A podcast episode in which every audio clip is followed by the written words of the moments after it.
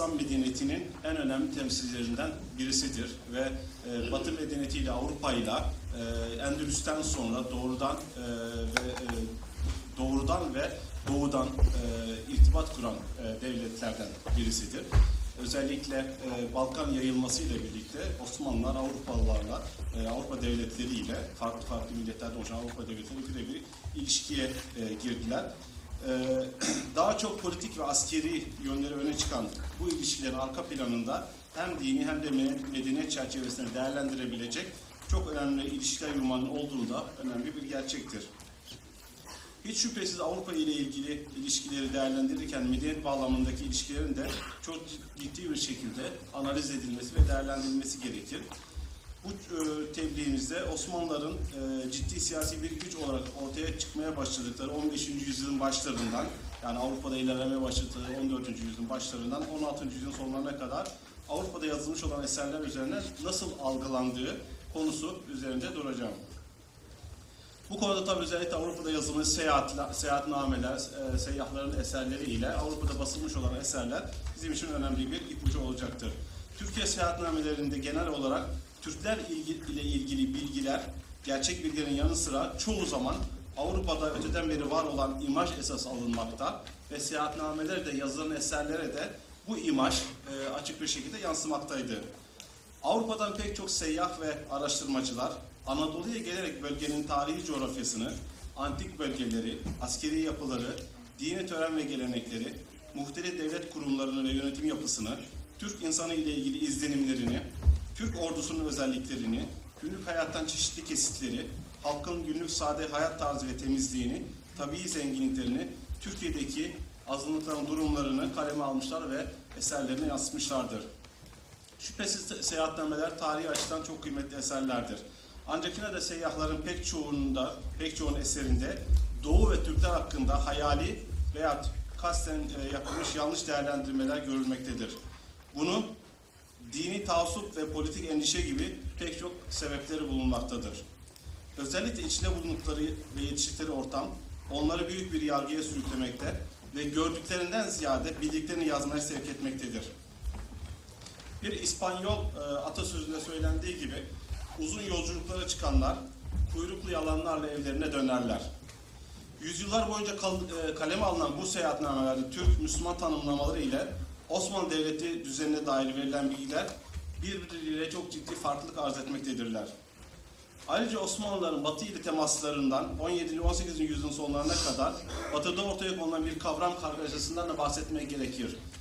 Konuşmamın başında belirttiğim gibi Osmanlılar Avrupalılarla ilk temasa geçen Müslüman devlet değillerdi. O yüzden ilk e, dönemlerde Osmanlılarla ilgili e, isimlendirme konusunda Sarasenler e, tabiri kullanılmış veya Araplar tabiri kullanılmış, Muhammedan tabiri kullanılmış veya Muhammediler tabiri kullanılmış,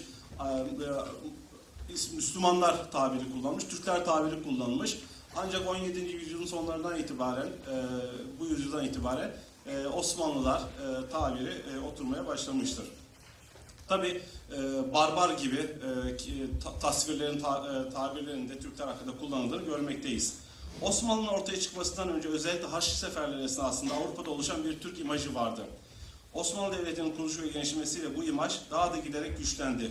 Osmanlı Devleti'nin genişlemesi sırasında sultanların or- orduları başarılı oldukça Avrupa'nın Türklere bakışının korku, saygı ve gerçek bir hayranlık karışımı olduğu söylenebilir. Bu, bu bakış açısı 15. yüzyıl için olduğu kadar 16 ve, ve 17. yüzyıllar içinde geçerlidir. Kanuni Sultan Süleyman'ın orduları Avrupa'da ilerleyip Viyana'yı kuşatınca Almanların Türkan Fuh diye ifade ettikleri bir Türk korkusu ortaya çıktı. Türklerin sahip oldukları güçten aynı zamanda da isyanlarca kafir kabul eden Müslüman ol- oluşlarından kaynaklanan bir korkuydu bu. Özellikle Kanuni Sultan Süleyman'ın Mohaç ve Viyana seferlerinden önceki dönem itibariyle Avrupa'da Türkler hakkında daha olumlu bir, bir e, imaj bulunmaktaydı. Yani Kanuni döneminin ortaları e, Türk imajının kırılması, değişmesi ve yeni bir evrime geçmesiyle ilgili bir dönüm noktası diyebiliriz. 1530'lar özellikle. Tabi bu da artan, genişleyen ve Avrupa'ya doğru giden bir Türk tehlikesinden kaynaklandığı açıktır. 1526 Moğaç Savaşı'nda Macar Krallığı'nın yıkılması ile Osmanlıların Avusturya ile sınır komşusu olmasıyla ilişkilerin giderek daha büyük bir yoğunluk kazanması dikkat çekicidir. Türk tehlikesi Viyana kapılarına dayanmıştı. Aynı zamanda bu dönem Protestan reformu yani Katolikler ile Protestanlar arasında bir mücadele dönemiydi. Bu sebeple Türk görünümü bu mücadeleden etkilenmiştir. Her iki taraf da Türkleri karşıt Hristiyanlardan, e, diğer gruplardan daha iyi görüyordu. 1530'larda bir Katolik kardinal şöyle diyordu mesela. Türkler protestanlardan daha iyidir. Çünkü onlar Hristiyanlara hayat hakkı tanıyınca Katolik olarak yaşamalarına izin veriyorlar. Oysa protestanlar insanlığın yaşamasına izin verseler bile ruhla- ruhlarını, kimliklerini yok ediyorlar. Türkleri Hristiyan dünyasını cezalandırmak için Tanrı'nın gönderdiği bir musibet olarak kabul eden protestan lider Martin Luther ya aynı şekilde şunları söyler. Türkler herkesi kendi inancında serbest bırakır fakat Papa bunu yapmaz. O daha kötüdür. Papa'nın yönetimi beden ve ruh açısından Türklerikin, Türklerinkinden daha katıdır. Gerçekten Sultan Süleyman'ın yönetimi onu tanıyan bazı Batılıların hayranlığını kazanmıştır. Habsburg İmparatorluğu 5. Karl'ın İstanbul'a gönderdiği elçisi Türk yetkililerin yeteneklerine göre görev üstlendiklerini ve bunların işgal ettikleri mevkilerin Batı krallıklarında olduğu gibi soylu doğmuş, doğmuş olmalarına bağlı olmadığını bildirirken şöyle yazar. Türklerde seyit doğmak bile bir ayrı- ayrıcalık sağlamaz. Atamalarını yaparken sultan zenginlik ya da rütbeye bakmaz. Kişiler görevde kabiliyetlerine göre yükselirler. Bu da bir göreve ancak en layık olan kabiliyetli kişilerin getirilmesini sağlayan bir sistemdir. 16. yüzyılın ikinci yarısından itibaren Avrupa'da ortaya çıkan Türk korkusu atmosferinin ortaya çıkartılmasına neşredilen eserlere çok büyük bir etkisi olmuştur. Bilhassa 16. yüzyılda 2463 kadar kitap, broşür hatta çeşitli isimler altında el ilanının yayınlandığını görüyoruz. Ki bunların çoğunda resim olarak Türkler aleyhinde, özellikle Türklerin barbarlığı aleyhinde e, yayınlar bulunmaktadır. Diğer yandan 1480-1610 yılları arasında Fransa'da yayınlanan ve Avrupa dışındaki ülkeleri konu olan 524 kitaptan 80'i doğrudan doğruya Türkler ile ilgilidir. Az önce bahsettiğimiz Martin Luther, çağının en önemli bu iletişim aracı olan matbaayı çok e, yaygın ölçüde kullananlardan bir tanesidir. Ki neşrettiği broşürler ve e-kitapları ülkenin e, en uzak ücra köşelerine kadar gitmekteydi. Avrupa'da dini taassup merkezi Türk düşmanlığını geniş kitlelere yaymış ve her tarafa götürmüştür. Türk korkusunu ve huzursuzluğunu kendi siyasi amaçları için kullanan Luther pek çok yayınında bunu ortaya koymuştur. Çeşitli kitap isimleri var Luther'in yayınladığı. Ancak hemen e, ifade etmek lazım gelir ki bu türden olumsuz imajlar, daha doğrusu Osmanlı Devleti Türkler hakkındaki imaj, aynı yüzyılda ve mütakip dönemlerde Türkiye'ye gelenlerin hem seyahat yönüyle ilgilidir hem de onların şahsi olarak daha önceden aldıkları kültür ile ilgilidir. Stefan Yerasimos'un tespitlerine göre 14 ve 16. yüzyıllar boyunca Osmanlı topraklarını 444 Avrupalı seyyah ziy- ziyaret etmiştir. Bunların büyük çoğunluğu İtalyalılar oluşturmaktadır. Yani Venedik ve Ceneviz Cumhuriyeti'nden gelen. Tabii bunu e, 15. 16. yüzyılın e, ikinci çeyreğinden itibaren ilişkilerimizin iyileştiği Fransızlar takip etmekte. Daha sonra İngilizler ve Almanlar da bunları takip eden. Bunların önemli bir kısmı, yüzden fazlası e, devlet adamı, e, bir kısmı e, ticaret adamı ve bir kısmı da din adamı e, olarak gözükmektedir. Bu seyahatlerin önemli bir kısmı Budapeşte üzerinden İstanbul'a gelmekte ve aynı yolu, aynı güzergahı takip etmekte. Çünkü çeşitli kervanlar vasıtasıyla geldikleri için sadece gördükleri, bu yol üzerinde şahit oldukları olayları e, yazmakta ve pek çoğu İstanbul dışına çıkmamakta ve İstanbul'u e, ve e, İstanbul yolunu gördüklerini e, ve yol esnasında karşılaştıkları e, iyi ve kötü ne varsa hepsini yazdıklarını görmekteyiz. Mesela e, kaldıkları kervansaraylarda nasıl iyi muameleye e, maruz kaldıklarını, e, hatta e, kötü e, muamelelerinin de nasıl olduğunu detaylı bir şekilde yazarlar. Avrupa'da Türk imajının oluşmasında etki eden ve bu konuda yazılan en eski eserlerden birisi de e, Le e, seyahatnamesidir. Burgonya Dükası Philip Le Bon'un danışma olanı Bracuer, Nikola Yorga tarafından gezginlerin en ilginci olarak e, tanımlanır. 1432 yılında Gant'tan yola çıkan e, İtalya üzerinden Kandiye, Rodos, Kıbrıs yoluyla kutsal topraklara gelen e, Goranad e, aslında kral tarafından tasarladığı bir e, Haçlı Seferi için e, öncü olarak gönderilmiştir. Daha sonra e, bilgi toplamak üzere gönderilmiştir. Suriye, Anadolu, Trakya, Balkanları gezen Bırakıver'in seyahatnamesi bütün bu ülkeler için büyük bir tarihi değer taşır. Yazarın Bursa, henüz Bizans İmparatorluğu'nun elinde bulunan İstanbul ve Osmanlı başkenti Edirne üzerine verdiği tespitler, bilgiler dikkate değer gözlemlere dayanmaktadır. Edirne'de kendisini kabul eden Sultan II. Murat'la ilgili tasvirler dönemin modern e, kroniklerine e, birebir e, örtüşmektedir.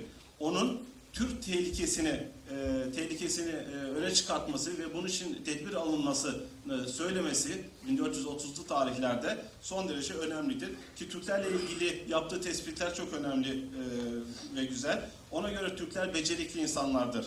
Erken kalklar, kalkarlar, aza kanaat eden insanlardır. Silahları hafiftir, hızlı koşan atları tercih ederler. Ok, tirkeş, kılıç, kısa saplı göğüs gibi silahlar kullanırlar. Türklere karşı savaşacak Avrupalıların bunları bilmesi ve ona göre davranması gereklidir. Nefret ve korku salan seyyahların yanı sıra daha insaflı ve insani bir tarzda değerlendirmelerde bulunan seyyahlar da vardı. Hiç e, şüphesiz bütün e, Hristiyanlar aynı şekilde e, yansıtılmaktadır. Mesela e, Claude Cahen özellikle Türklerin Anadolu'ya ilk gittiklerinde onlara karşı sistematik bir düşmanlığının duyulmadığını, Bizans'a karşı bir cezalandırma olarak görüldüğünü ve bazı Bizanslıların Türklerden diğerlerine karşı yardım istediğini kaydeder. Şurası da unutulmamalıdır ki Bizans Kilisesi'nin baskısından kurtulan e, halk Türk hakimiyetinden hayli memnun kalmıştır. 16. asırda Osmanlı dünyasına gelen ve dikkat çeken e, seyyahlardan bir tanesi de belki en meşhuru e, diyebileceğiz e, Busbek'tir.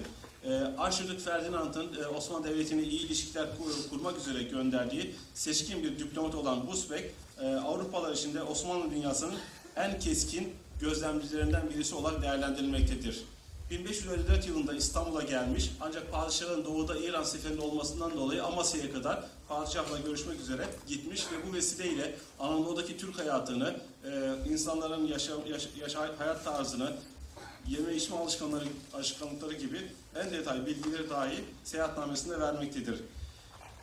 E, Busbek'in önemli bir yanı Osmanlı Devleti'nde gördüğü üstün yanları, kendi devletinde gördüğü e, yanlışları kıyas ederek e, kendi devletinin de bu şekilde olması gerektiğini, bu tür uygulamaların kendi devletine transfer edilmesi gerektiğini e, yazmasıdır.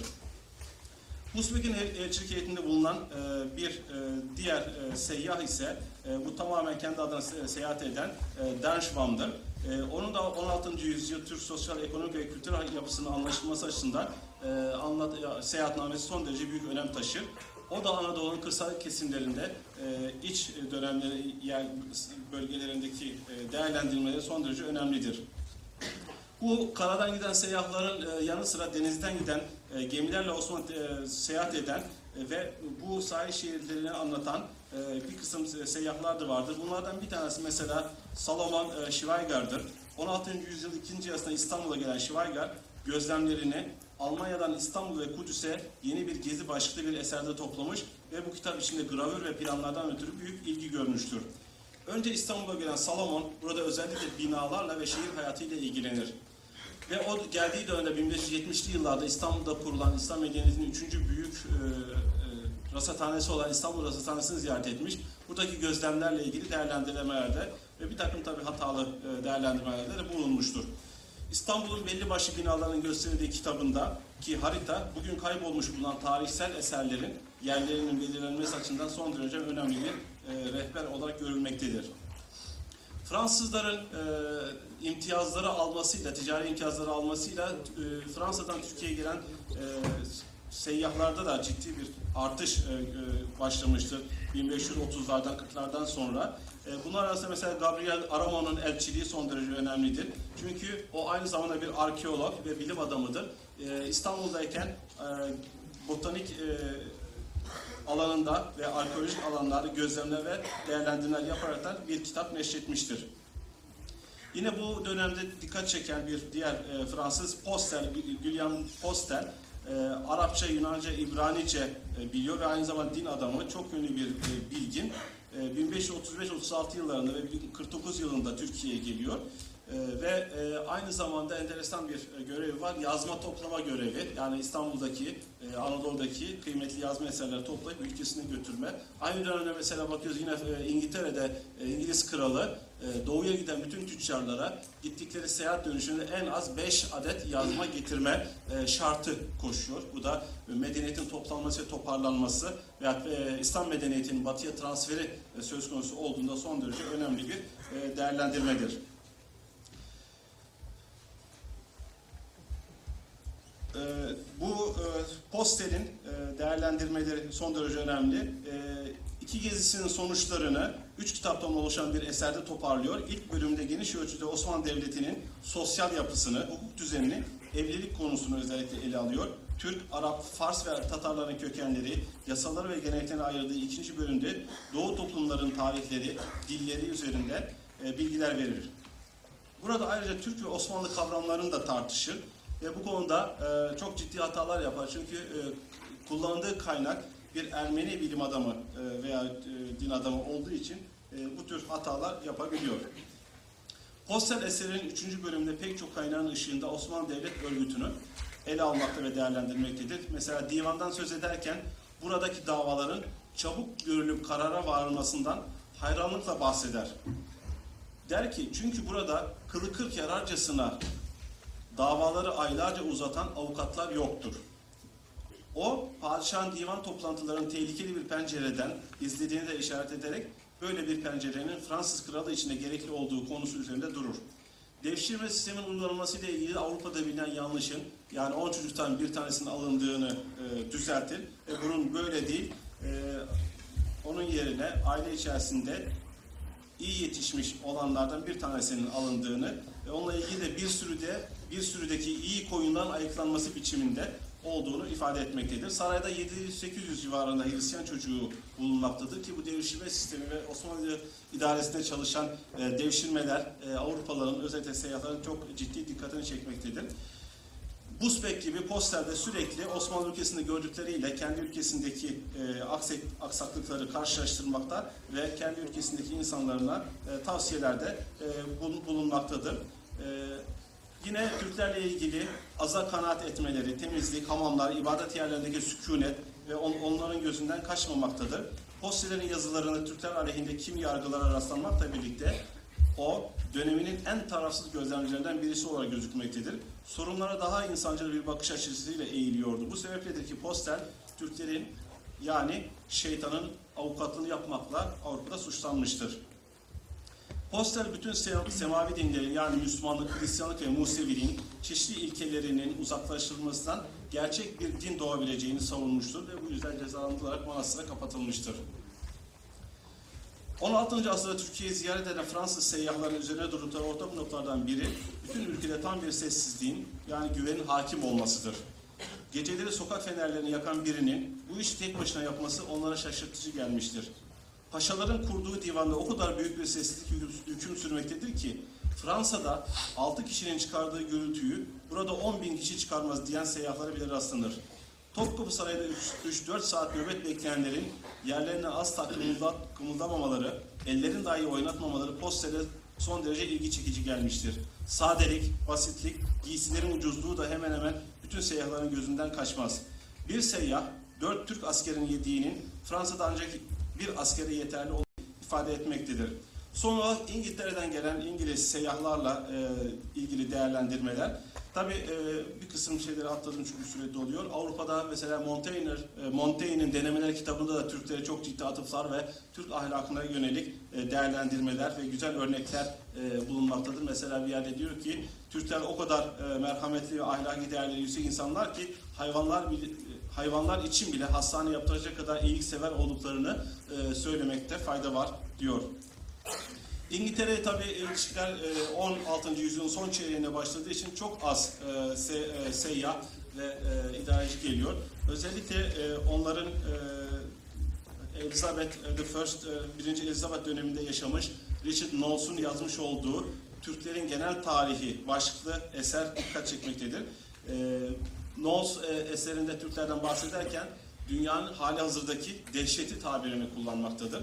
Paul Rico ise 17. yüzyılda Osmanlı devlet yapısının adli, askeri ve mali örgütün dinsel e, yaşamının kusursuz bir kusursuz bir tablosunu çıkartmayı e, başarmıştı. Fakat şunu da ifade edelim ki İngiliz seyyahları arasında 18. yüzyıl başlarında 1720'lerde Lale devrinde İstanbul'a gelen Lady Mary Wortley Montagu'nun değerlendirmeleri son derece dikkat çekicidir. E, zira o her şeyden önce Türkler hakkında batıda yerleşmiş düşüncelerin geçerli olmadığını özellikle vurgulamış ve bu tür yargıların oluşmasında payı bulunan seyyahları çok ağır bir şekilde eleştirmiştir. Hatta Doğu ile ilgili seyahat yazılarının tümü yalanlarla ve saçmalıklarla dolu olduğunu açık bir şekilde e, kritik ederekten ifade eder. Türklere karşı duyulan korku, hayranlık karışımı duygular Batı'da en azından bir yüzyıl daha devam eder 16. yüzyıldan sonra. Mesela Moyler'in oyunlarının Türk sözcüğünün hem iyi hem de kötü anlamda kullanıldığını e, görebiliriz. Bir oyunda canlandırılan kişi şeytan, Türk ve kafir olarak nitelendirirken bir başka oyunda ise bir Türk kadar güçlü, kuvvetli tabirini kullanır. Sonuç olarak Osmanlıların Balkanlarda yayılması ve yerleşmesiyle Avrupa'da Osmanlılara karşı gelişen ilgi yalnızca Türk düşmanlığıyla sınırlı kalmamış, bunun yanı sıra Türklerin yani Osmanlılara genel tabiriyle sosyal hayatını ve medeniyetlerini ile devletin yapısının alıştırmasına kadar geniş bir alanı kapsamıştır. Bir kısmı e, kalıpsal ön yargılar yaklaşırken bir kısmı da anlamaya yönelik veya doğruyu aktarmaya yönelik çalışmalar yapmışlardır. Nitekim Avrupa'da herkesin Türklere karşı aynı gözle bakmadığı muhakkaktır. 16. yüzyılda Türkleri tehlikeli bir kuvvet, şer ve bela kaynağı, şeytanın aleti ve Allah'ın laneti olarak gören zihniyetin ötesinde Avrupalı ciddi ve zeki gözlemciler felsefi genelle- genellemeleri bir yana bırakarak Türklerin muzaffer oluşlarındaki sırrı ve sebepleri öğrenmek için devletin idari sistemini derinden derine tetkik et- etmeye başlamışlardır. Bu tür çalışmalar Osmanlı dünyasını ve medeniyetini daha doğru anlama ve değerlendirmeye imkan e, ve fırsat tanımıştır. Tabii Osmanlı dünyasından, İslam dünyasından götürülen e, yazma eserlerin de ciddi e, bilim adamları tarafından incelenip değerlendirilmesiyle doğru sonuçlara vardığını veya doğru sonuçları gördüklerini ifade etmekte fayda var. Sabrınız için çok teşekkür ederiz.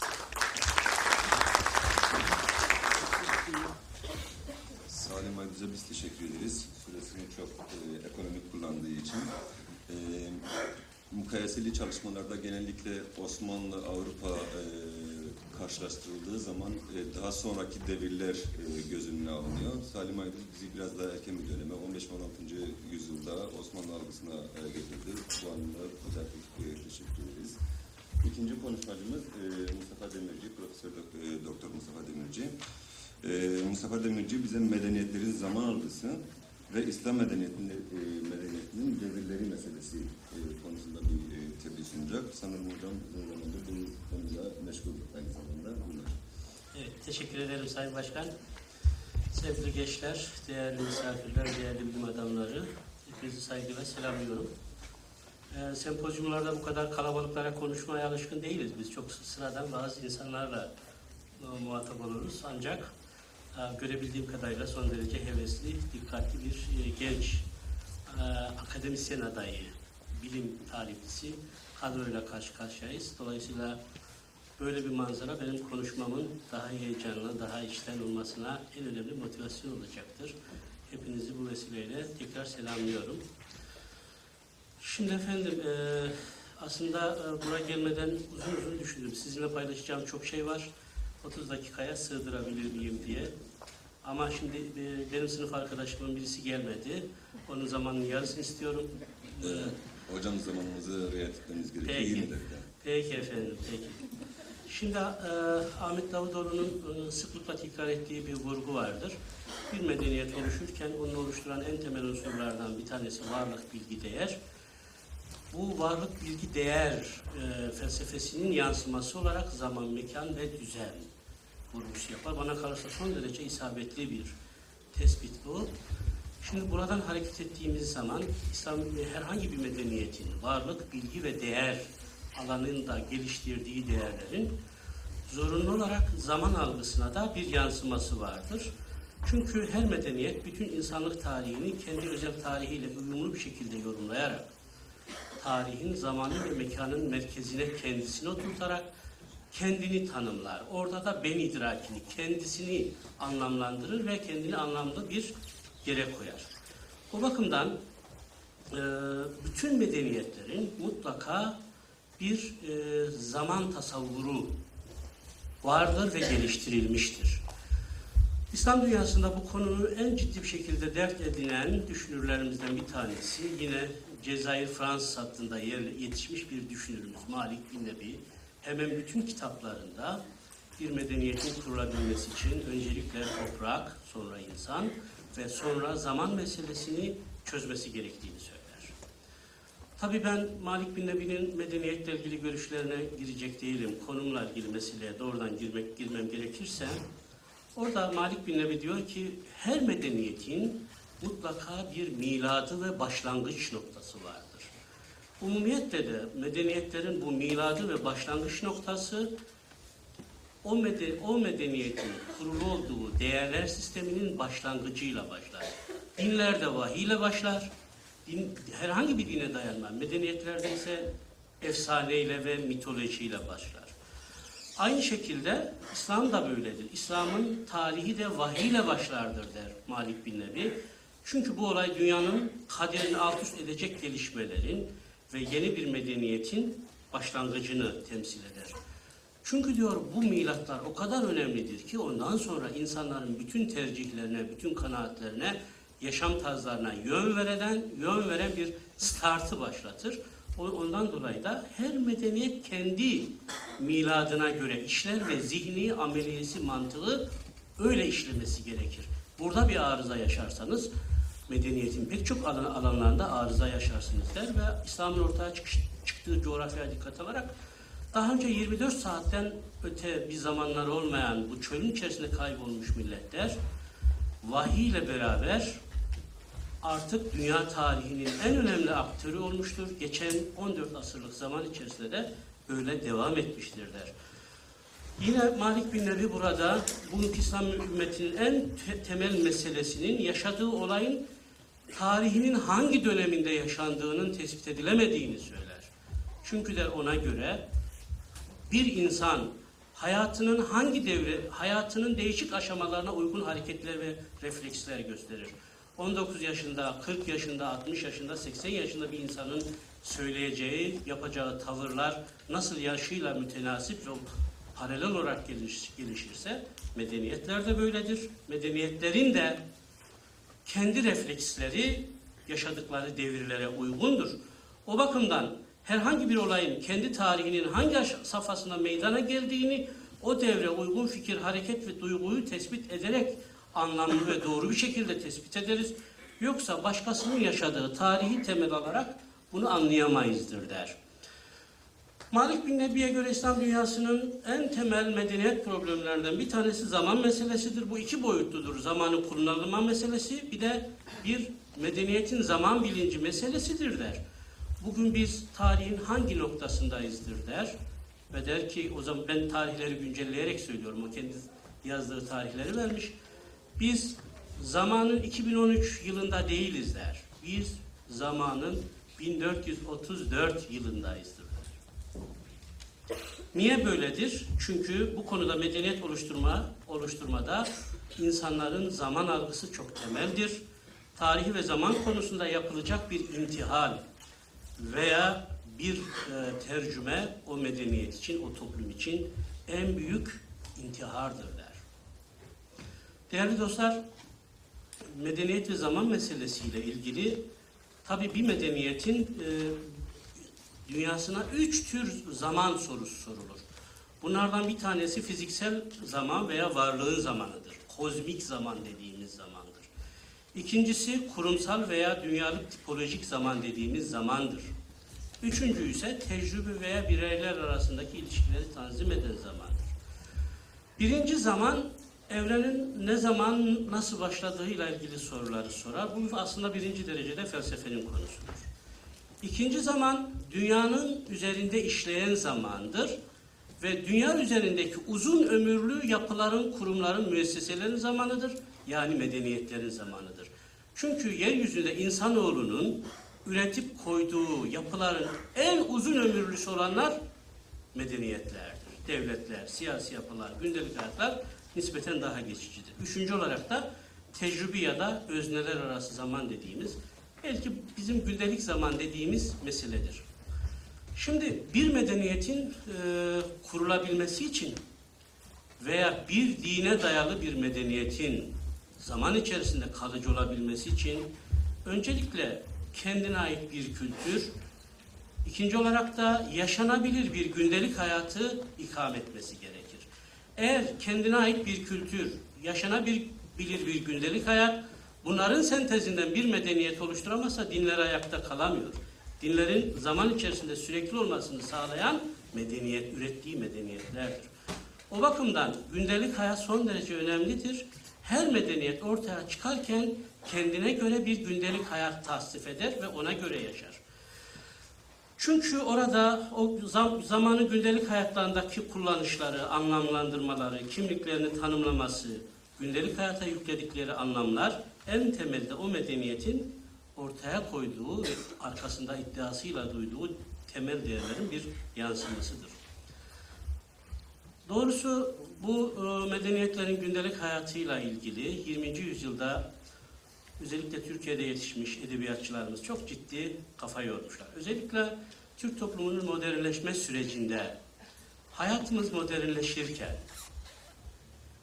gündelik hayatımızın dönüşmesi, o zaman mefhumunu nasıl allak bullak ettiğini en iyi ifade eden metinlerden bir tanesi Ahmet Haşim'in toplam iki sayfalık Müslümanın Saati adlı o veciz makalesidir. Burada diyor ki İstanbul'u yenileştiren ve yerlisini sarsan, şaşırtan istilaların en gizlisi ve en tesirlisi yabancı saatlerin hayatımıza girişidir der. O bildiğimiz saat değildir. Yaşadığımız saattir.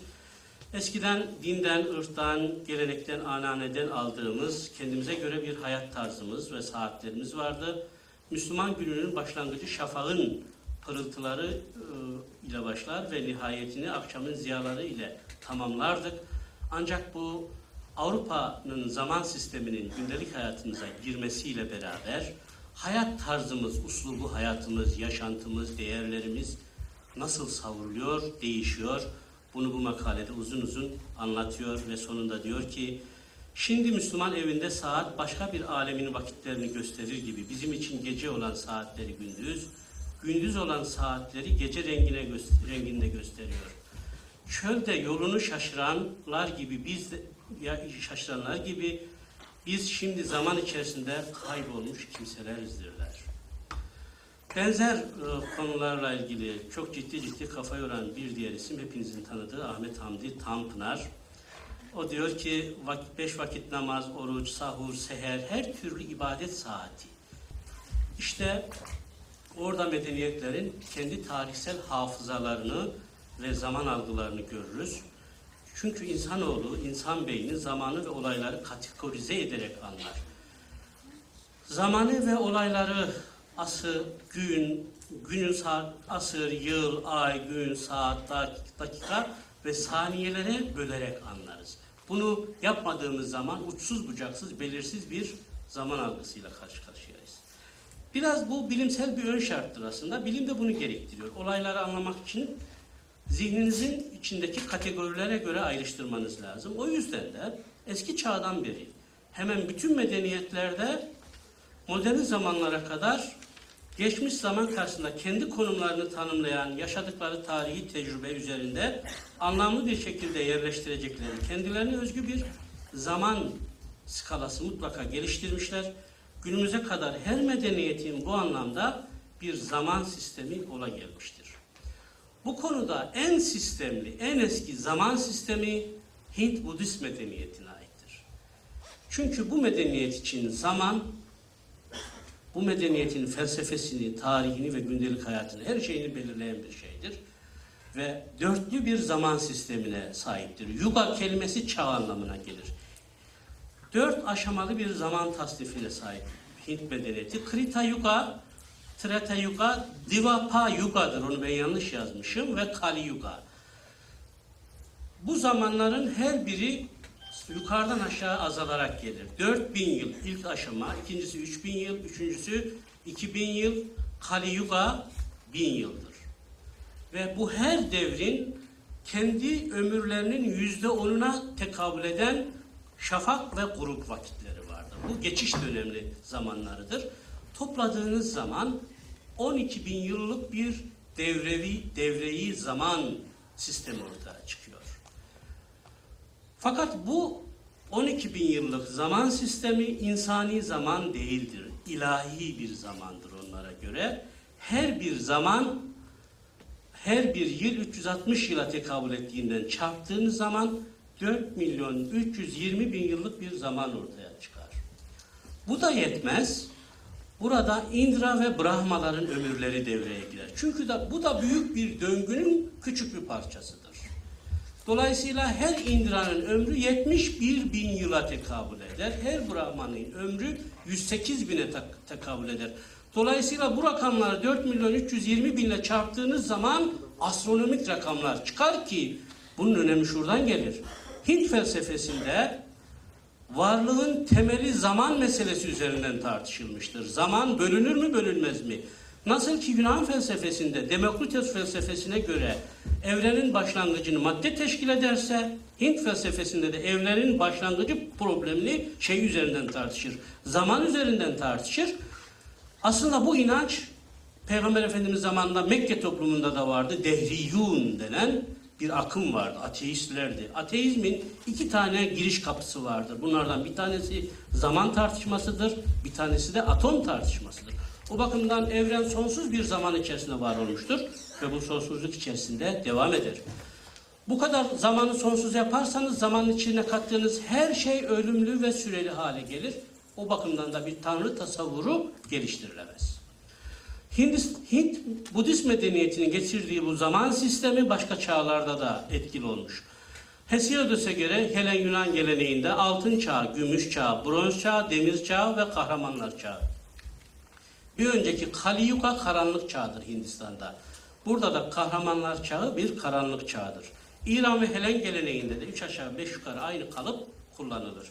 Kalde öğretisinde de dört başlı savaş arabası imgesi dört zamana tekabül eder. İbrani geleneğinde de insanlığın dört aşamadan geçeceğine inanılır ve bir İbrani heykeltıraşları heykellerini yaparken Heykellerin başlarını altın, göğüslerini gümüş, karın ve kalçalarını bakır, bacak ve ayaklarını demirden yapmışlardır ve bu zamanı simgelemek için. Mısır'da da altın, gümüş ve bronz çağlarından oluşmak üzere üç tür zaman var. Azteklerde de benzer var.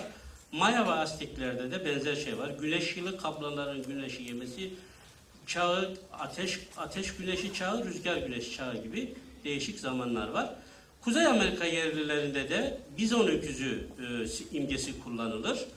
Bu öküzü okyanusun dalgalarına karşı yerleştirmişler güya ve her yıl bu öküzün bir tüyü dökülerek, böyle bir Amerikan filmi de vardır aslında, tüyü dökülerek zamanı tüketirler ve bugünkü Kuzey Amerika yerlileri bu öküzün tüylerinin tamamen döküldüğünü, ayaklarının tamamen yok olduğunu, tek bir ayağının kaldığını, dolayısıyla zamanın sonuna gelindiğine inanırlar. Şimdi buranın bir özetini verirsek, bir defa modern insanın tarihi bir evrim ilerleme süreci olarak görmesine karşılık, burası çok önemli, yukarıdaki sunduğum bütün medeniyetlerin zaman tasniflerinde modern öncesi insan tarihi daima bir gerileme, bir düşüş olarak düşünülmüştür. Dikkat çekiyor.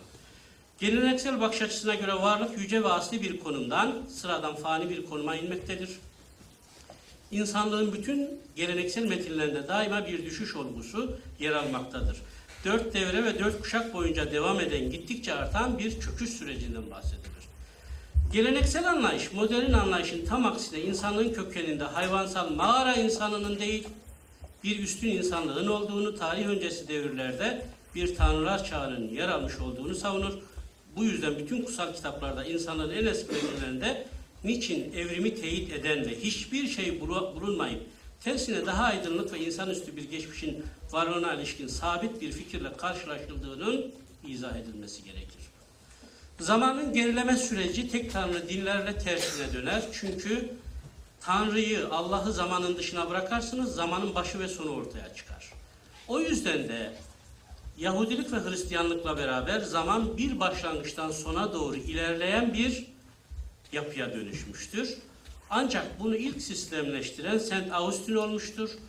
Tevrat'taki evrenin yedi günde yaratıldığı fikrinden hareketle insanlık tarihinin altı dönemde tasnif edilebileceğini çocukluk, buluğ, gençlik, olgunluk, yaşlılık bunu da peygamberler tarihine uyarlayarak Hz. Adem, Hz. Nuh, Hz. İbrahim, Hz. Davud, Babil sürgününden sonra ve Hz. İsa'nın doğması ve dünyanın sonu olarak yorumlamışlardır.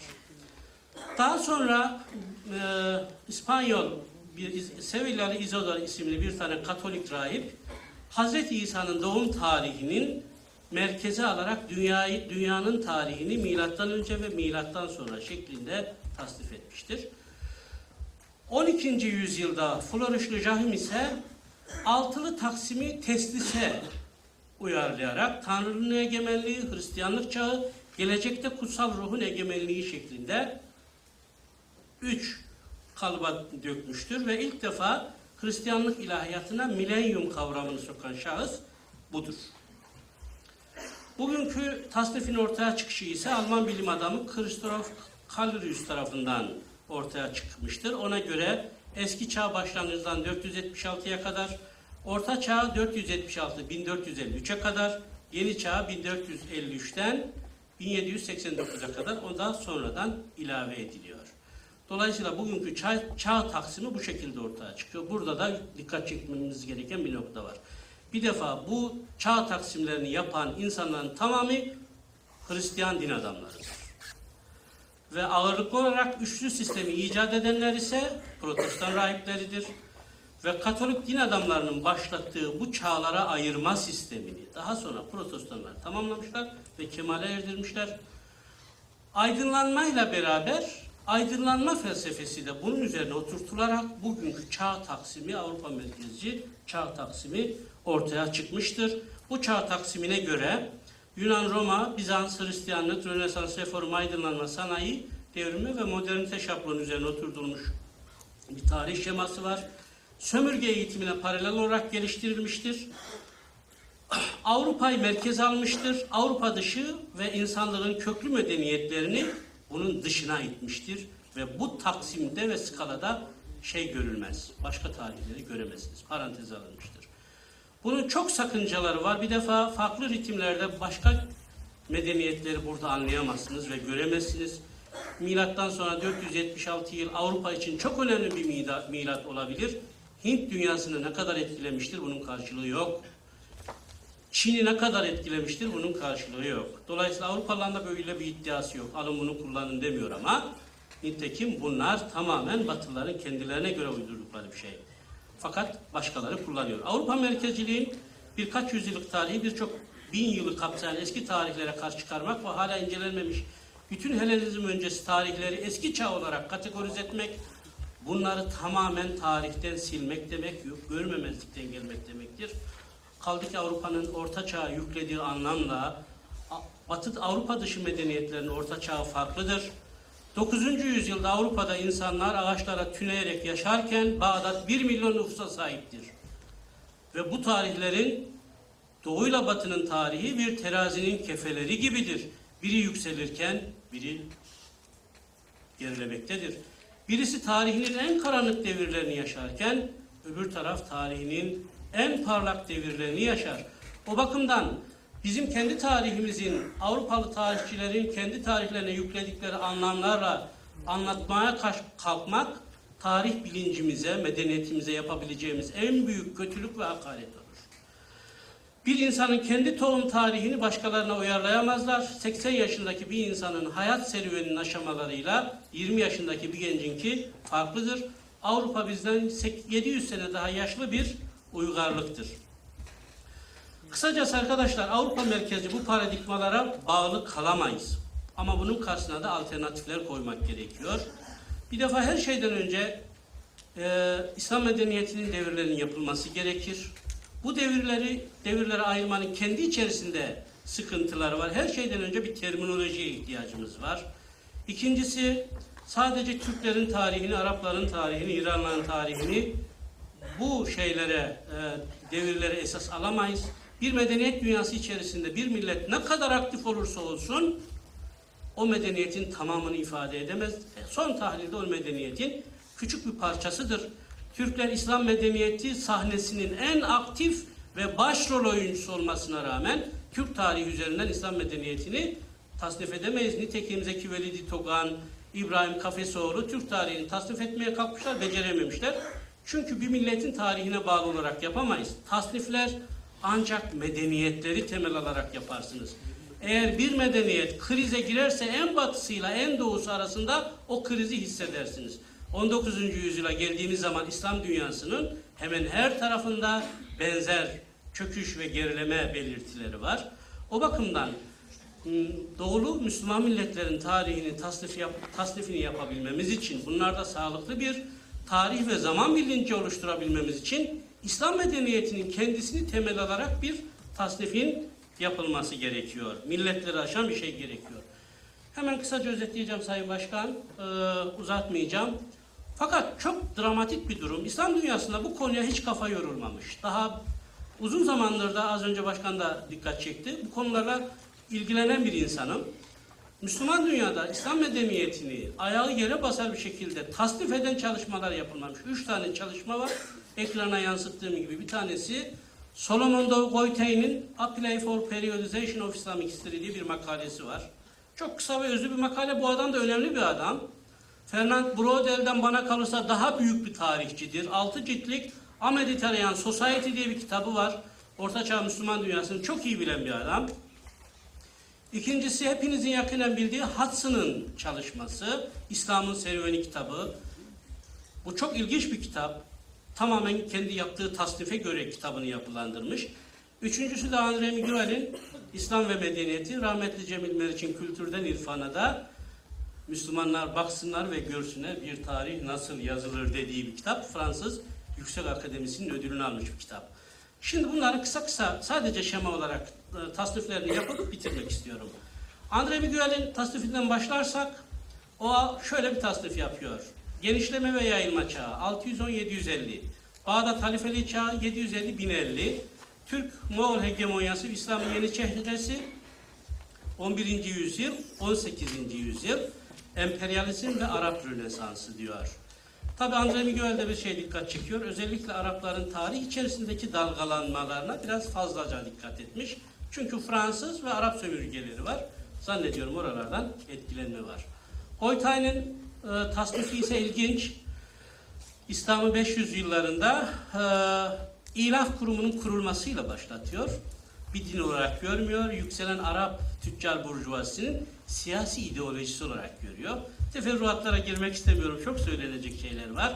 Arabizm ve Arap İslam devri 500-850. İkincisi Ara medeniyet devri 850-1250 ama oryantalizmin kullandığı aracı medeniyet anlamında kullanmaz. Onu hemen söyleyeyim. Üçüncüsü kurumsallaşmış teritoryal Arap olmayan devir 1250-1800. Milli kültürlere geçiş İslam'dan ziyade kökenlerden esinlenme. Yani bir anlamda milliyetçiliklere vurgu yapıyor. Hudson aslında 3 ana kat- 4 ana kategoriye ayırmış. Sistemini bir defa ilk dönem Sasaniler ve son Sasaniler ilk halifelik dönemi 692'ye kadar Abdullah bin Zübeyir'in öldürüldüğü ve iç fitnenin bittiği döneme kadar bir tasnif yapmış. Yüksek halifelik dönemi diyor buna aslında. Doğuştan 945'e kadar Abbas halifeliğinin çöktüğü yıla kadar bir tarih verir. 945 yılından 1500 yılına kadar Orta İslami dönem der. Bunu da ikiye ayırır. Erken Orta İslami dönem, geç Orta İslami dönem der. Çok güzel açıklamaları var aslında. Hassının tasnifini ciddi okumanız gerekiyor. Üçüncü olarak e, ikinci filizlenme barut imparatorlukları çağıdır der. Dördüncü olarak da modern teknik çağ der. Aslında söylenecek çok şeyler var. Sadece iskeleti tanımlıyorum. Benim de kendime göre henüz yayınlamadığım İslam Medeniyeti'nin biyografisi adlı sadece 100 adet bastırıp e, profesörlük dosyasında kullandığım bir çalışmam vardı. Üzerinde hala çalışıyorum. Bana göre Fetihler ve Teşekkül devri ilk dönem e, vahyin inişiyle başlar, Abbasi ihtilaliyle biter. Oraya yanlış yazmışım. Onu unutun 15. asır ilk üç büyük Türk devletini 3. şıkkın altına koymak gerekiyor. Klasik İslam medeniyeti 750-1258 Moğol istilasına kadar. 1258-1800 arası e, bürokratik e, barut imparatorlukları çağı. Bu biraz şeyin de ifadesi, aslında da ifadesi. Son dönem 1800'lerden günümüze kadar gelen dönemi de sömürgeleşme ve bunalım çağı diyoruz. Elbette bu bir taslak, üzerinde konuşmamız gerekiyor. Belki bir çalıştay yapmamız gerekiyor ama bu konuyu mutlaka çözmemiz gerekiyor.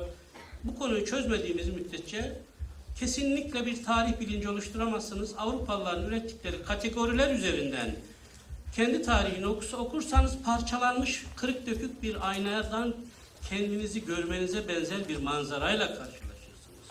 O bakımdan bu devirler meselesini, bu iskelet meselesini bizlerin mutlaka çözmesi lazım. Aksi takdirde mesela burada baktığınız zaman İslam'ın dünya tarihindeki rolü hiç yoktur biliyor musunuz? Halbuki dünya tarihinde özellikle Hazreti Peygamber'den sonraki dönemde ilk İslam fetihleriyle beraber 6. ve 7. yüzyıl dünya tarihi yeniden yapılandı ve bugüne kadar da devam etti. Ama siz batı merkezli bir tasnifi esas alırsanız İslam'ın dünya tarihindeki rolünü göremezsiniz. Osmanlıların dünya tarihindeki rolünü göremezsiniz. Müslüman medeniyetinin ortaya çıkardığı bilim, düşünce, felsefe, kurumların insanlığın bu kadar bu zamana gelişindeki olumlu etkilerini göremezsiniz. Şu son karede ne e, belki dikkatinizi çekmiştir bunlar nedir diye. Bana kalırsa akademik çalışma metotlarımızı biraz değiştirerek yeni metotlar geliştirmeliyiz. Bir defa medeniyet temelli yaklaşımlarla bunlara yaklaşmalıyız. Kavramların ve kurumların tarihsel semantik gelişimlerini haritalandırmamız gerekiyor. Tamam. Soru cevap verecek misiniz? Peki. O zaman bu konuları konuşuruz. Teşekkür ederim.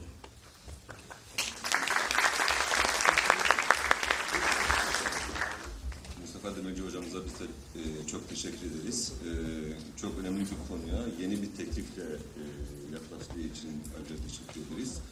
E, Tanpınar'ı andığınız için ben de Tanpınar'dan Sakarya Ayarlama Enstitüsü'nden Mübarek'i anımsatmak isterim.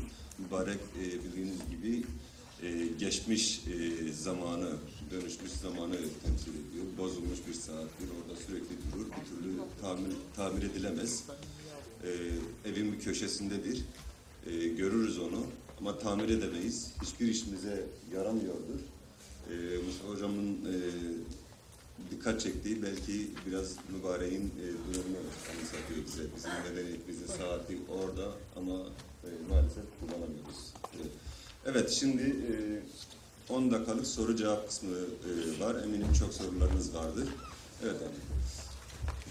Ahmet Karakaya, Medeniyet Bank Enstitüsü'nden çok teşekkür ediyorum ben soru hocaya. Ee, özellikle daha doğrusu Nebi ile konuşmaya başladığınız için, o güzel insanı bize hatırlattığınız için ayrıca teşekkür ediyorum. Hemen bir şey söyleyeyim. Bana ilk davet geldiği zaman Karodi, e, Ahmet bin Bella ve Malik bin Nebi'yi de ekleseniz iyi olur demişti.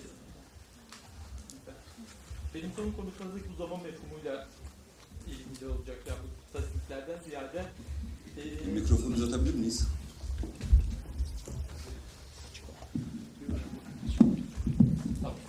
Ee, bu zaman mefhumuyla ilgili olacak. Daha doğrusu ben en son söylemem gereken şeyi ilk başta söyleyerek sorumu sorayım.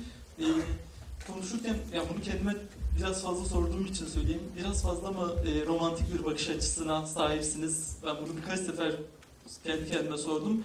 Ee, şu kanaat hasıl oldu bende açıkçası.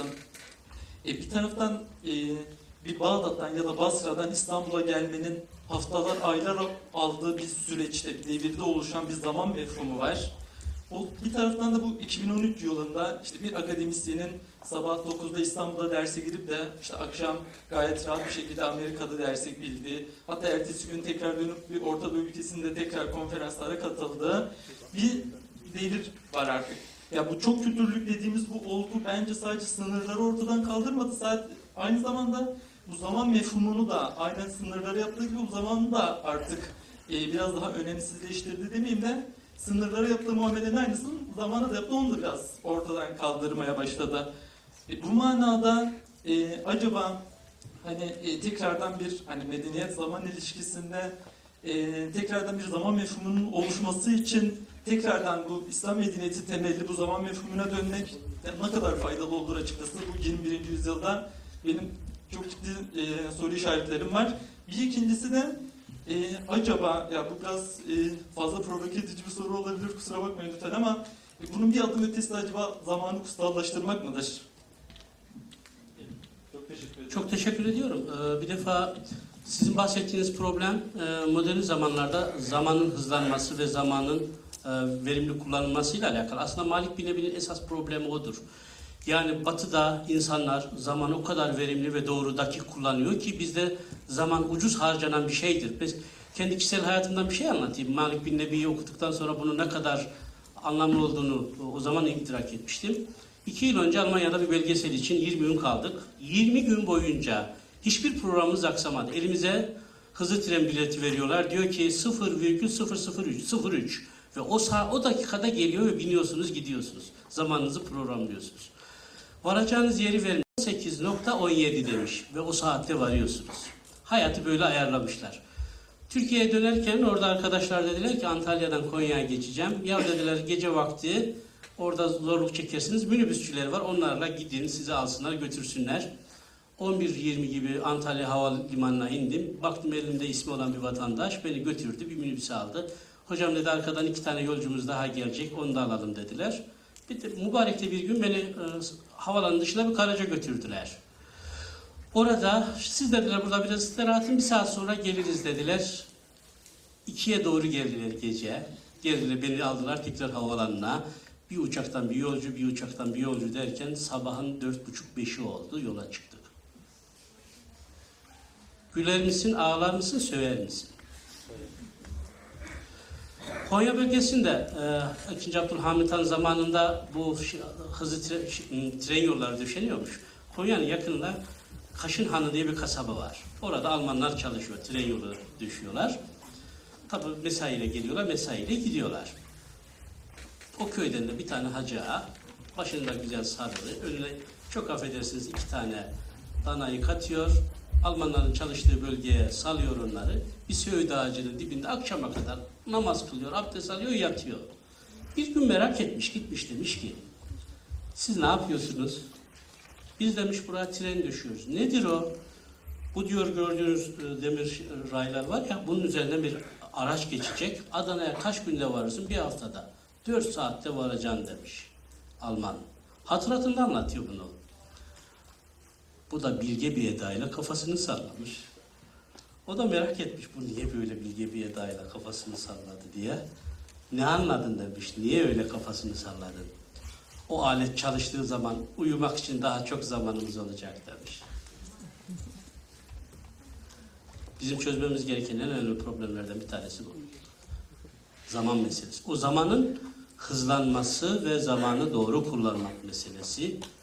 Biz onu sadece bir metafizik, bir ibadet boyutuyla düşünürüz ama her boyutuyla düşünmek gerekiyor. Teşekkür ederim. Teşekkür ederiz. Başka sorusu olan var mı? Buyurun.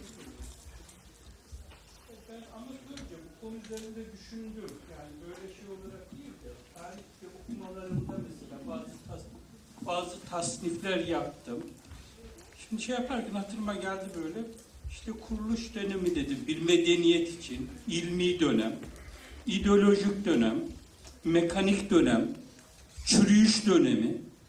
Mesela siz şeyi anlatırken şimdi işte zamanın böyle planlanmış olmasını arkadaş anlatırken zaman şey yap, e, yani mekanik dönem hatırıma geldi.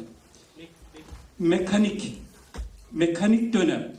Arkasından çürüyüş dönemi geliyor. Batı medeniyetine uygularsak bunu şu anda mesela Batı medeniyeti mekanik dönemin ardından çürüyor gibi geliyor bana. Yani Ali Şeriat'ın bir cümle daha söyleyeceğim. Ali Şeriat'ın böyle şey anlatırken Fransa'da bir fabrikada ki işçiyi anlatırken Charles Chapin'den de örnekler alarak yapıyordu onu. O yaşam tarzı adamı e, tamamıyla robotlaştırmıştı diyor. Özel dönüşte anlatır onları. Evet, evet, evet. Yani e, bunu paylaştım.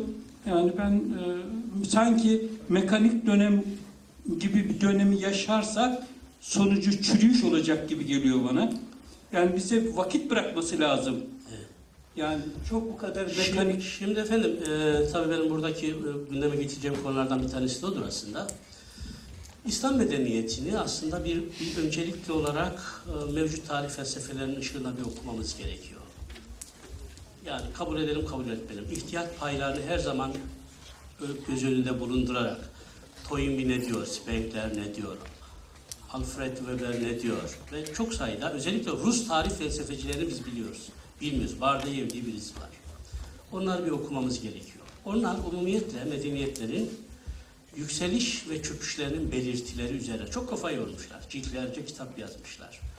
Bizler maalesef İslam medeniyetinin e, yükseliş belirtileri nedir, çöküş belirtileri nedir, hangi aşamada, nereden nereye geçiyor? Ben işin doğrusu sadece iskeleti verdim. Muhtevaya girmedim ama siz benimle muhtevayı tartışıyorsunuz. Ben daha bir şey demedim ki sadece başlıkları gösterdim. O bakımdan e, Lütfü Bey burada mı? Sayar.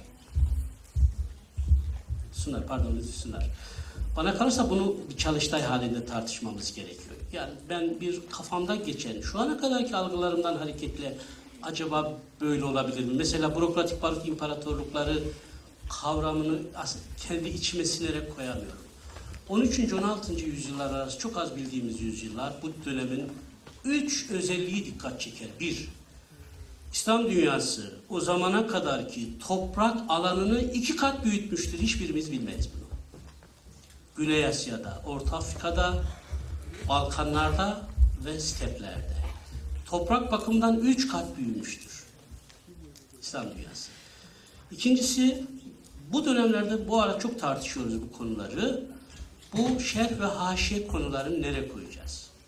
Bu ikinci bir İslam dünyası açısından bir ikinci klasik dönem mi? Yoksa Malik bin Nebi'nin dediği gibi bir geviş getirme mi? Anlatabildim mi?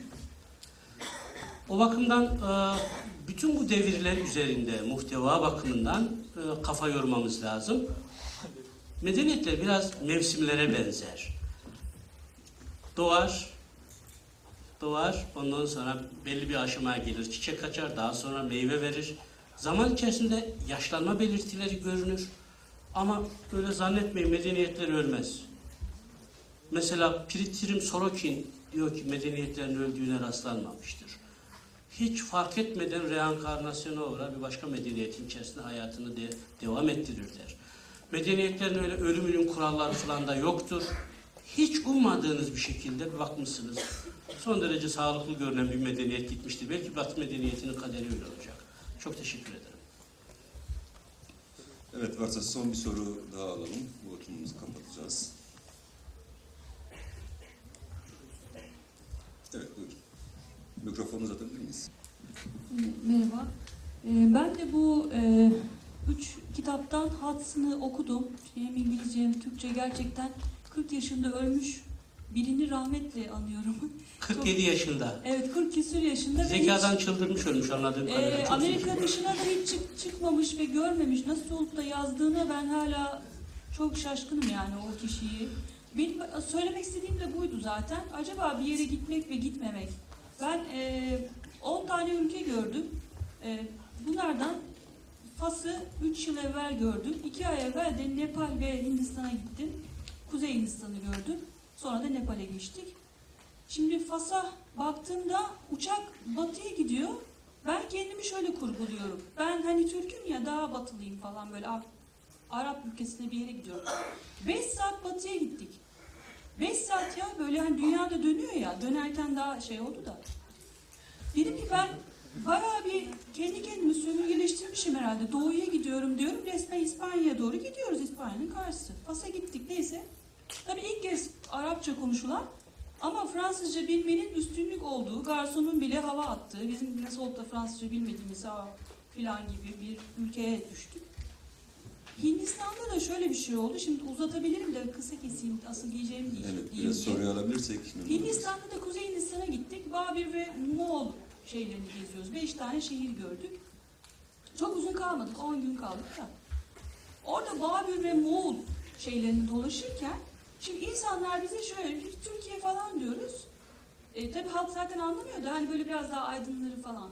Direkt bizi onlar böyle yönetici İngiliz hanedanı e, yönetici bir kadro gibi Türkleri telakki ediyorlar. Yani kafalarında biz onların o Babür Moğol e, şeyinin geleneğini şey yapan e, biz şu an tamam karma bir ülkeyiz. Türk diye bir ırk falan yok ama onların bilinç altında biz böyle e, bir takım yöneten e, gelip de o küçük küçük mahiracelikleri küçük olsun benim olsun diyen Hint kralcıklarının üstünde daha emperyal bir şeyin e, onların bilinçaltını söylüyorum. Daha emperyal bir yönetim sisteminin e, bir şeyiz, bir kelimesiyiz. Yani Türk öyle bir şey orada. Şimdi şunu diyeceğim. Medeniyet tarihçiliğiyle uğraşan birisi kesinlikle bence yani ben şahsen sosyoloğum e, daha e, mevcut mevcut halkı görüp bir şey yazmayı tercih eden bir sosyolog. Ama tarihçi ne yapıyor? Tarihçi daha uzun dönem tarihçiliği yapmak, hele medeniyet tarihçiliği longdure dedikleri o tarihçiliği gerektiren bir çalışma yapması gerekecek. O zaman o şeylerin orada Türk denilen varlık neyse, Moğol denilen varlık neyse yani şunu demek istiyorum. Ben Hindistan'da dolaşırken Arapça kelimelerle bayağı anlaşabiliyorum. Ta Allah'ın fasında da anlaşabiliyorum. Bu nasıl medeniyettir ki? Ta İspanya'nın bir ucundan kalkmış. Himalaya dağlarını gördük. Nepal'e geçtik. Yine de hala anlaşabildiğim kelimeler vardı. Sorunuz? Sorum şu. Yani ben şahsen e, medeniyet tarihçiliğinin e, görmesi de gerektiğini düşünüyorum o tarih tarihi şeyin. Ha şunu diyeceğim. E, benim bu, bu mesela geziden döndüğümde Beatles, Beatles'ı çok severim ben. Müzik müzik çok severim. Beatles'a hayranlığım çok azaldı. Ki İngiliz çayının İngiliz çayı olmadığını pekala Hint masala çayı olduğunu öğrendim. Ve bu, bütün bunlardan da anladım ki detaylar benim için şahsen bir şeyi anlamada, yani medeniyet tarihçisi için de onu öneriyorum. Detaylar çok küçük, onları hiç ilgilendirmeyen detaylar oraya gittiğinde onu yazımını değiştirecektir. O yüzden e, Hudson gibi Amerika'da oturup yazacaksa çok fazla eline detay gelmesi lazım. Yalnız Yok siz gelecekse- konuşmanızla benim kafamda bir sürü konunun kapağını açtınız. Yani şimdi o kadar konunun kapağını açtınız ki bunlar için husus konuşmamız lazım. Ama bir şey söylemem gerekiyor. Sorunuzun esası Hudson nasıl yazdı diyorsunuz. Bir defa Hudson'ı biz Türkiye'de tam okuyamadık. Ben doktor öğrencilerimle doktora dersini de bu kitabı okuyalım dedim. Doktor öğrencilerim anlayamadı. Onu söyleyeyim, söylemem lazım. Bir. ikincisi o kitabı Türkiye'de yazabilecek kap- çapta bir o düzeyde bir bilim adamını olabileceği henüz e, görmüyorum. İkincisi, üçüncü noktada Hudson o kitabı gezmemiş ama e, çalıştığı üniversitenin Dünya Tarihi Araştırmalar Merkezi'ni direktörü o iken yazmış. Ve tartıştığı, görüştüğü adamlara baktığınız zaman bugünkü sosyal bilimlerin temelini atan insanlar bunlar o dönemde. Dolayısıyla öyle bir merkezden yazıyor. Bir defa dünyaya kendi bulunduğu ülkeden bakmıyor, uzaydan bakıyor. Çok ilginçtir Hudson'ın en dikkat çeken tarafları. Az önce bir cümleyle temas ettiğim, geçtiğim bir problemi çözüyor aslında. Bir medeniyeti tasnif ederken ve dönemlendirirken o medeniyeti tanımlayabilecek bir terminoloji geliştiriyor. Mesela ılıman ortak kuşak kavramı İslam medeniyetine son derece uygun bir kavramdır. Eksen çağ tabiri diyor. Eksen çağ. Bir takım tabirler kullanıyor. Dolayısıyla detaylarına girmek istemiyorum. Arkadaşlar biraz da meraklarını tahrik için böyle detaylara girmek istemiyorum.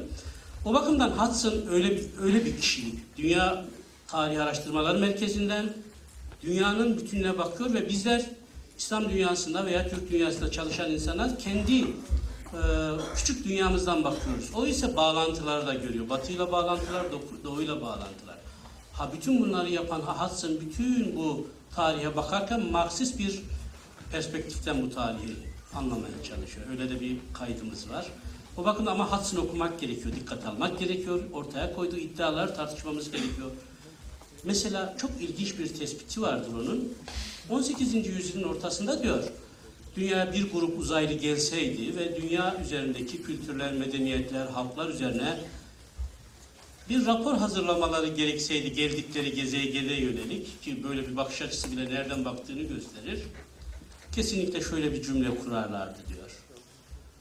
Bu diyor dünya dediğimiz gezegen üzerinde Müslümanlar denen bir halk var. Din, dini, dini grup var.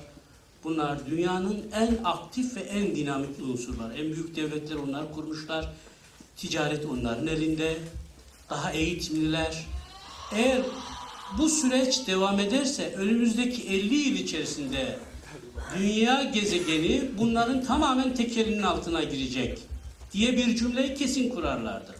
Ama diyor ne olduysa 18. yüzyılın son çeyreğinde Avrupa'daki bir takım gelişmeler dünyanın kaderini değiştirdi. İslam medeniyeti kendi iç dinamiklerinden kaynaklanan bir zaaftan dolayı çökmedi ve gerilemedi. Bu diyor bir iktisat yasasıyla izah edilebilir. Bir tüccar düşünün diyor bir malı alıp satıyor ama iyi para kazanıyor ve başka bir mal alıp satmaya da ihtiyaç hissetmiyor. Fakat diyor o mala ra- rakip olacak piyasaya yeni bir mal girdi diyor. Onun pabucunu attı. Bitiriyorum zaten. Onun, onun diyor malının pabucunu dama attı ve iflas ettirdi. İslam dünyası diyor tarım çağı yapılarına göre kurumsalların kurumsal yapısını kurmuş. Ona göre devam ediyordu. Sanayi devrimiyle insanlık yeni bir çağa girince dolayısıyla diyor Müslüman dünyanın diyor o tarımsal tarım çağı şartlarına göre yapılanmış kurumları çöktü diyor. Bu diyor ancak bir iktisat yasasıyla izah edilir diyor. Tabii tartışılır. Sayın Başkan müsamahan için ayrıca teşekkür ederim. teşekkür ederiz. Ee, tebliğ süresi, artı soru süresi. Bir de artık dışarıda soru soracağız hocam size. Anca e, halledebileceğiz. Peki çok teşekkür ederiz e, konuşmacılarımıza ve siz değerli e, dinleyicilerimize katkılarınız için ayrıca. Teşekkür ederiz. Teşekkür ederiz. Değerli misafirler, kıymetli konuklar plaketlerimiz var. Onları takdim edeceğiz. İlk...